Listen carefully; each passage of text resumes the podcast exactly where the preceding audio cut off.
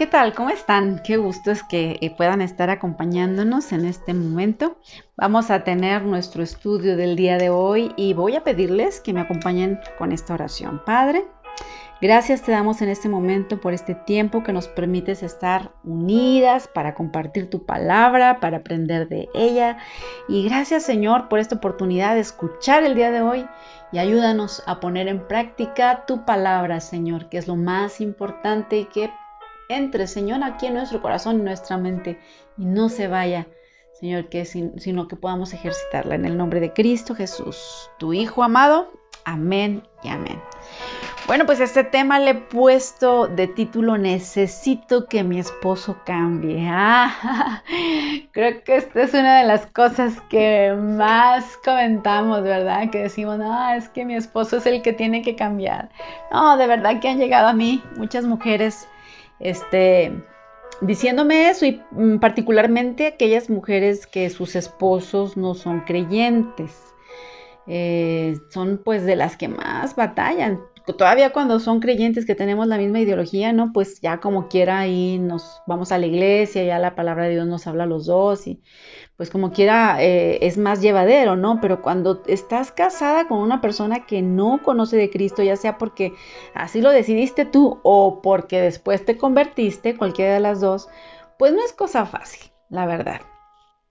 Pero yo quiero decirte algo, si estás esperando algún cambio en tu esposo, pues primero que nada yo entiendo que tu dolor pues es legítimo, ¿no? Que porque pues sé que no es fácil, que es extremadamente duro. Yo te lo digo porque mi papá, este, recién, vaya, cuando se convirtió mi mamá, pues mi papá duró muchos años que no era creyente y, y la verdad mi mamá sufría bastante. Sí, fue muy duro para ella. Bueno, pero quiero decirte que si tú me estás escuchando y también pues tienes un esposo que ha sido duro, que no quiere saber nada de la palabra de Dios y que tal vez pues te desesperas y has llorado por él, pues ninguna de tus lágrimas u oraciones, vas a ver que ninguna serán en vano. O sea, tus lágrimas, tus oraciones, Dios las ve, Dios las mira. Hay un gran valor en tu espera, en tu oración, en tu esperanza, en tu rendición. No te desanimes, mujer que me escuchas. Te lo digo porque a lo mejor yo no, con mi esposo no fue así, pero con mi papá sí. Duré, ¿qué será? Cerca de veinte años orando por él, día con día, orando para que él fuera salvo y conociera de Cristo, hasta que un día él conoció. Pero no me desanimé y no me desesperé y no dije, a, a pesar de que veía sus actitudes, o sea, dije, no, o sea, yo sigo orando, sigo orando. Bueno, yo quiero decirte, mujer, que Dios desea trabajar en tu matrimonio, pero debe empezar contigo. Ahora quiero más referirme a aquellas mujeres que tienen, como te decía, su esposo que no es cristiano. A veces queremos que nuestro esposo que no es cristiano actúe como un cristiano. Y en realidad es imposible. Por eso es que te digo que debemos empezar con nosotras mismas primero. Aquí hay algunas verdades a considerar mientras estás en esa espera de que tu esposo venga a los pies de Cristo, porque es promesa del Señor. Dice la palabra del Señor, cree en el Señor Jesucristo y serás salvo tú y tu casa. Entonces es una promesa de que Él va a venir a Cristo. Pero mientras en ese lapso, en ese ínter que estás esperando que Él se convierta, te voy a dar varios consejos. Número uno, lo primero que yo eh, te doy de consejo es que pidas sabiduría al Señor. De verdad que esto es importante. Necesitas sabiduría para poder tratar a tu esposo con esa sabiduría de esa mujer que a través de su accionar y su comportamiento va a impactar la vida de su esposo. Porque a veces la niebla del dolor dificulta el juicio. Por eso yo te digo, busca consejo sabio. Cuando tú estés pasando por una situación, busca un consejo sabio. Porque muchas veces te digo, cuando estás en, ese, en, una, en una problemática con tu marido, la neblina no te va a dejar ver. Y otra de las cosas es que ores. En oración, toma decisiones que vayan acorde a la palabra de Dios. Tú que ya estás leyendo la palabra, ora, pero que esas decisiones sean que sean emanadas de la palabra del Señor. con principios de la palabra. Eso sí, mujer que me escuchas, si tú estás casada y estás teniendo abuso físico o de cualquier índole, yo sí te digo, sal de esa situación inmediatamente y busca ayuda. También he visto estos casos de mujeres que han sido golpeadas, que me han llamado y me han dicho que han sido golpeadas, pero desgraciadamente vuelven y vuelven y es un círculo que no se termina. Necesitan pedir ayuda, necesitan poner un hasta aquí, que el esposo no esté eh, pues sobrepasándose con ustedes, porque ustedes tienen una dignidad y un valor. Y también deben valorarse ustedes, valorarse a sí mismas y no permitir que esto esté sucediendo, ¿sí?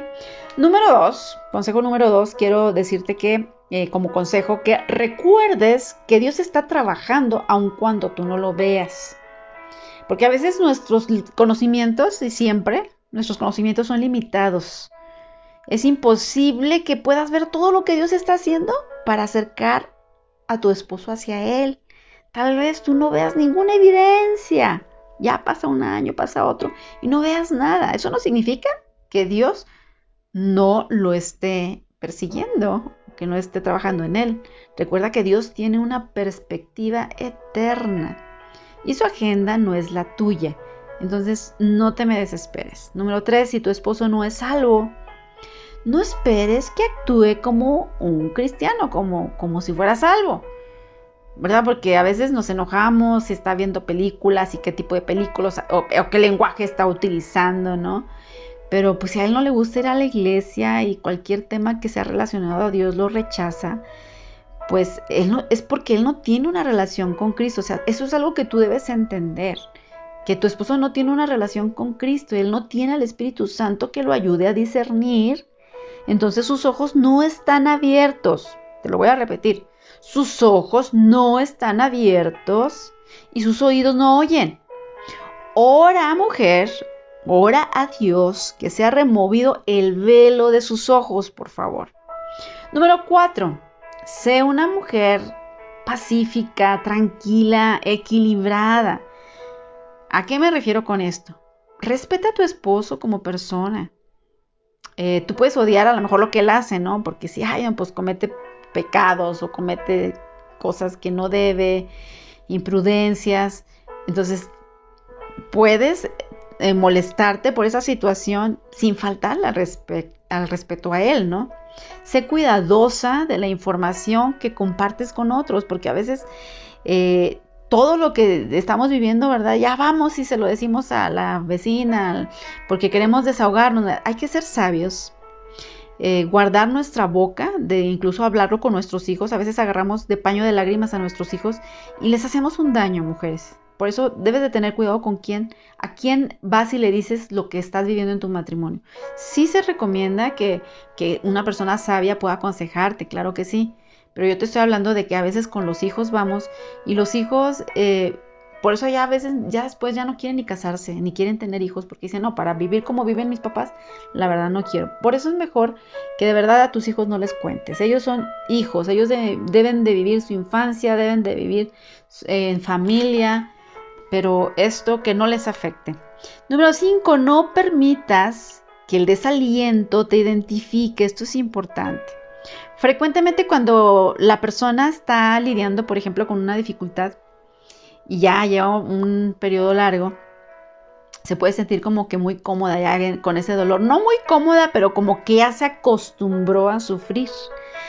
Y ya sabe lo que las personas le dicen, ya ella siempre está pidiendo oración y ya conoces la reacción que recibes de otros cuando se identifican contigo. Es importante recibir compasión, pero no permanezcas en ese hoyo de desaliento todo el tiempo y que todo el tiempo toda la gente te esté dice, dice, dice, así como que echándote porras. O sea, de verdad no te acostumbres a estar así. Número seis, ten una teología correcta. ¿A qué me refiero con esto de teología correcta? Bueno, pensar que no es justo tener dificultades o pérdidas es una mala teología. O sea, que tú digas, es que no es justo lo que estoy viviendo, esta dificultad que estoy pasando, ¿por qué, Dios? ¿Por qué? O, o una pérdida, ¿verdad? Ay, no, ¿por qué? Eh, en realidad eso es tener una teología incorrecta, porque tú debes saber que Dios es soberano, que Dios no te ha fallado. Es el hombre tal vez el que falla, pero Dios es el único constante en tu vida. Si hubo, si hubo algo injusto, en realidad más bien pensemos en, en, en lo que le hicieron a Jesucristo. Él era, no tenía pecado, él, él era puro y sin mancha. Sin embargo, a él todo lo que le hicieron por culpa de nosotros. Entonces, si tú estás hasta enojada con Dios, mejor arrepiéntete de tu amargura contra Dios y pídele que te dé una perspectiva correcta de su amor por ti. Número siete, llora tu pérdida. Se vale llorar, yo les he dicho, se vale llorar, porque muchas veces no queremos llorar, lo traemos ahí encerrado, por eso es que vienen las artritis, dolor en las articulaciones, este, porque nos guardamos todo, mujeres. Muchas veces, ¿verdad? Aunque somos de las que hablamos y hablamos, pero yo de verdad te invito a que llores si perdiste a tu marido, si estás en el caso ¿eh? de que perdiste a tu marido, te divorciaste, tuviste alguna pérdida, eh, cual fuera, eh, se vale llorar. Aunque tú no quieras permanecer en el lamento, es necesario entender que has sido afectada profundamente por cosas que no puedes controlar. Esto es importante que tú sepas, es algo que tú no pudiste controlar, o sea, es algo que no estaba en tus manos el poder solucionarlo, ¿no? Entonces te va a ayudar a seguir adelante el abrir esas heridas una a una delante de Dios. Yo te recomiendo que vayas con Dios y una a una vayas abriendo este corazón, ¿verdad? Esas heridas, y luego va, vayas perdonando de manera individual. Entonces es importante perdonar y que tú elijas seguir adelante, no estacionarte ahí. O sea, sí se vale llorar tu pérdida, pero no quedarte estacionada. Número ocho, extiende misericordia. Recuerda que Dios extendió primero su misericordia hacia ti al, al dar a su Hijo Jesucristo, ¿verdad? Para que muriera por ti en la cruz. A ti se te mostró misericordia y gracia cuando eras pecadora. Entonces yo creo que también nosotros podemos tener misericordia con este, nuestro cónyuge, ¿verdad? No te desesperes. Número nueve, no permitas que la amargura eche raíces. ¿A qué me refiero? Bueno, pues muchas veces, mujeres, guardamos y guardamos, te digo, y más si tienes a tu esposo que no es cristiano y te hace cosas, y, y puedes traer ya una raíz grande, fuerte, de amargura. Eh, no te sientas mal, entrégale eso al Señor, no lo guardes tú. Acuérdate que Dios es quien al final va a lidiar con esa persona y su desobediencia. Muchas veces no entendemos el por qué, tal vez este, pues ese esposo puede ser que ande con otra, que, que ya este, tú ya estés harta de, de este tipo de cosas o infidelidades, y de verdad que que pues es porque ellos no tienen a Cristo. O sea, es una lucha que tenemos que hacer como mujeres, de orar y de estar al pie del cañón, de verdad, ahí pidiendo, clamando por ese varón. No te canses, es difícil, sí. Y muchas veces yo les digo, tienes dos opciones, porque cuando ya tu, tu esposo comete adulterio, tienes dos opciones. Una, pues, sí, si ya no quieres seguir con él, pues adelante, lo puedes hacer porque es bíblico, ¿no? Dice, bueno, por causa de... De, de, de adulterio, pues se puede, te puedes separar, pero la otra es orar, perdonarlo, como te decía, tener misericordia y perdonarlo y clamar y luchar por tu matrimonio, que se puede, se puede, pero sí va a costar, sí es algo difícil. Y ya cuando, si tú ves que la situación es demasiado, ya, ya es demasiado fuerte y que que ya tu esposo definitivamente ya no quiere estar contigo, también se vale, mujeres, decirles adiós.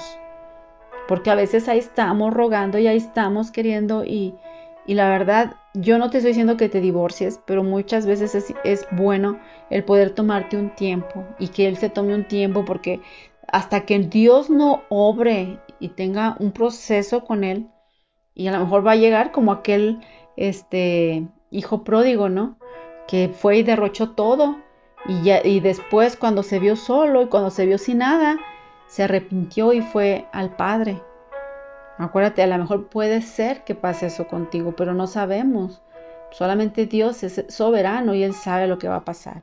Pero bueno, entonces no permitas, lo importante es que no permitas que la amargura eche raíces en tu corazón. Y por último, pues debes estar dispuesta, creo que es lo más importante, a examinar tu propio corazón. ¿Cómo estás ahora, mujer, tú que me escuchas? Esa es la lección más importante de todas. Dios desea hacer un trabajo en ti y eso debes estar segura. Que esto que estás pasando, todo lo que tú estás viviendo, no es para que nada más lo estés sufriendo a lo tonto, sino que Dios va a usar esa situación que tú estás viviendo para que tú puedas ayudar a otros. Él no desea dejarte en donde estás, mujer que me escuchas. Él te ama. Yo quiero decirte el día de hoy, mujer, Dios te ama. Él quiere aumentar tu fe. Él quiere que tú comiences a depender de Él y que tu amor por Él sea creciente. Disponte a permitir que Dios te transforme, mujer. A lo mejor este tiempo que has estado pasando, que a lo mejor para ti ha sido tedioso, ha sido difícil, quiero decirte que es un tiempo que Dios te está perfeccionando, te está abonando a ti, a tu vida, y te está capacitando, te está dando las herramientas para poder apoyar a otras. Porque dice la palabra del Señor que todas las cosas que nos pasan a los que amamos a Dios, que dice todas las cosas nos ayudan para bien. Y eso lo debes tú creer. No pasan las cosas por casualidad. Cada uno que estamos viendo nuestro proceso, Dios tiene un propósito y nuestra vida tiene un propósito. Entonces no te desesperes, no solamente estés exigiendo, pidiendo que Dios cambie a tu esposo. Yo creo que debemos ponernos en esa disposición de Señor, aquí estoy. Si alguien vas a cambiar, primeramente cámbiame a mí. A lo mejor es el cambio radica, mujer, en que ya no seas dependiente, que no seas codependiente de tu esposo, que en realidad permitas que sea Dios el que llene tu corazón, que sea Dios el que llene tu vida, que no dependas de un hombre, que no sea un hombre, de ahí no dependa tu felicidad, que tu felicidad dependa de Dios y no de un hombre. A lo mejor este es el proceso que estás viviendo, porque Dios quiere tu corazón completo y a lo mejor lo has tenido dividido. Entonces piensa que este proceso que estás viviendo, este tiempo que estás viviendo, pues es un plan estratégico de Dios para algo en tu vida, pero algo que va a ser positivo para ti. Y no te rindas, sigue orando, sigue insistiendo. Si tú has decidido como mujer, ¿verdad?, el seguir adelante con él, con esta persona que no es cristiana, que no es creyente, y tú quieres seguir adelante, no dejes de orar. No dejes de orar, no te desanimes por sus actitudes. Acuérdate que él no tiene a Dios, la que tiene a Dios en su vida eres tú. Entonces tú tienes que poner el ejemplo. Dios te ama. Él nunca te va a rechazar, mujer. Él escucha tu clamor por muy pequeño que sea. Busca acercarte a Él.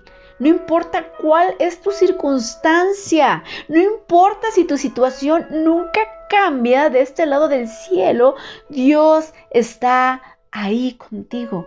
Él es la mano firme detrás de ti. A un lado de ti, ahí está, sosteniéndote.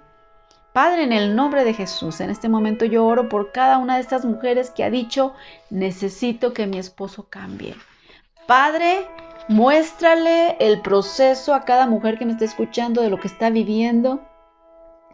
Y enséñale, Señor, qué es lo que tú quieres ahora más bien hacer en su vida. Qué es lo que tú quieres transformar en su corazón. ¿Qué es lo que tú quieres hacer, Señor, como proyecto de vida para ella? Padre, en el nombre de Jesús, sana toda herida, restaura, Señor, corazones rotos. Padre, en esos corazones, Señor, tal vez aislados, tal vez solos, tal vez secos, Espíritu Santo, sopla vida sobre ellas. Sopla de tu misericordia y de tu unción sobre sus vidas, Señor. Y tráeles nuevo aliento, avívales el día de hoy, Padre. En el nombre de Jesús yo bendigo a estas mujeres, bendigo cualquiera que sea su situación. En el nombre de Cristo Jesús, amén y amén. Muy bien, mujeres, pues me dio gusto compartir contigo, espero que sea de bendición y hasta la próxima.